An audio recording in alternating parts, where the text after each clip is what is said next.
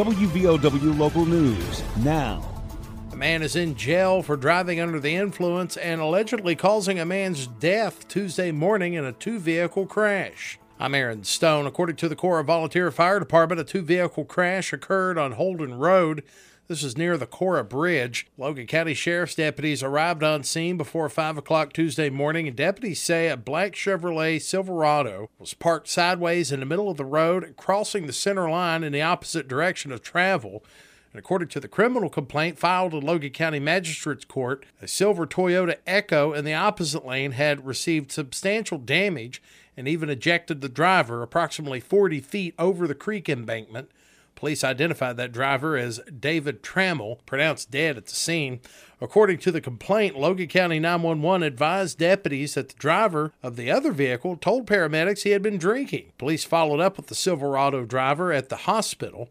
Identified as 72 year old Eddie Lee Bailey of Mount Gay, police say he reeked of alcohol and allegedly told police that he consumed six or seven beers and was on his way home from Whitman Creek at the time of the crash. Bailey was placed under arrest, charged with DUI causing death. Logan County Magistrate Joe Mendez set bond at 100000 $1,000 cash only. Bailey is currently in custody at the Southwestern Regional Jail at Holden. This is WVOW Logan. Don't let aches and pains put you on the sidelines. Lingering pain from aging or injuries can impair your ability to move and take the fun out of everyday activities. Let Logan Regional Medical Center get you back in the game. Take a joint pain assessment at loganregionalmedicalcenter.com slash orthopedics to find out how we can help alleviate pain, increase mobility and range of motion, and get you back to living your life to its fullest. Logan Regional Medical Center.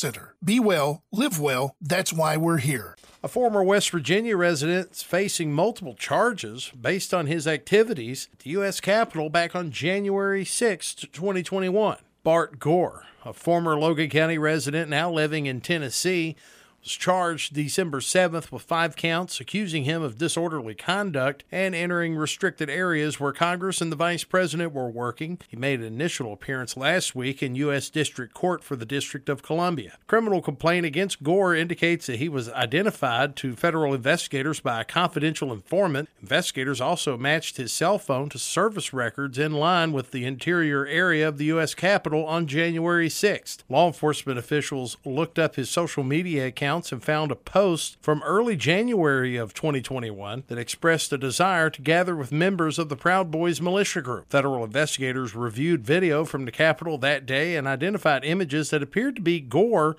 both outside and inside the Capitol federal complaint against Gore cites several examples from his social media posts following the November 3rd, 2020 election, all the way through to January 6th. And the city of Logan will ring in the new year early this year with fireworks displays beginning at 7 o'clock on New Year's Eve.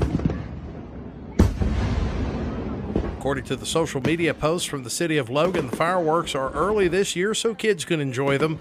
Fireworks will be shot from the water towers in town, so the best place to see those fireworks is from the island. Get local news on demand at WVOWradio.com and on your smart device. This is WVOW, Logan.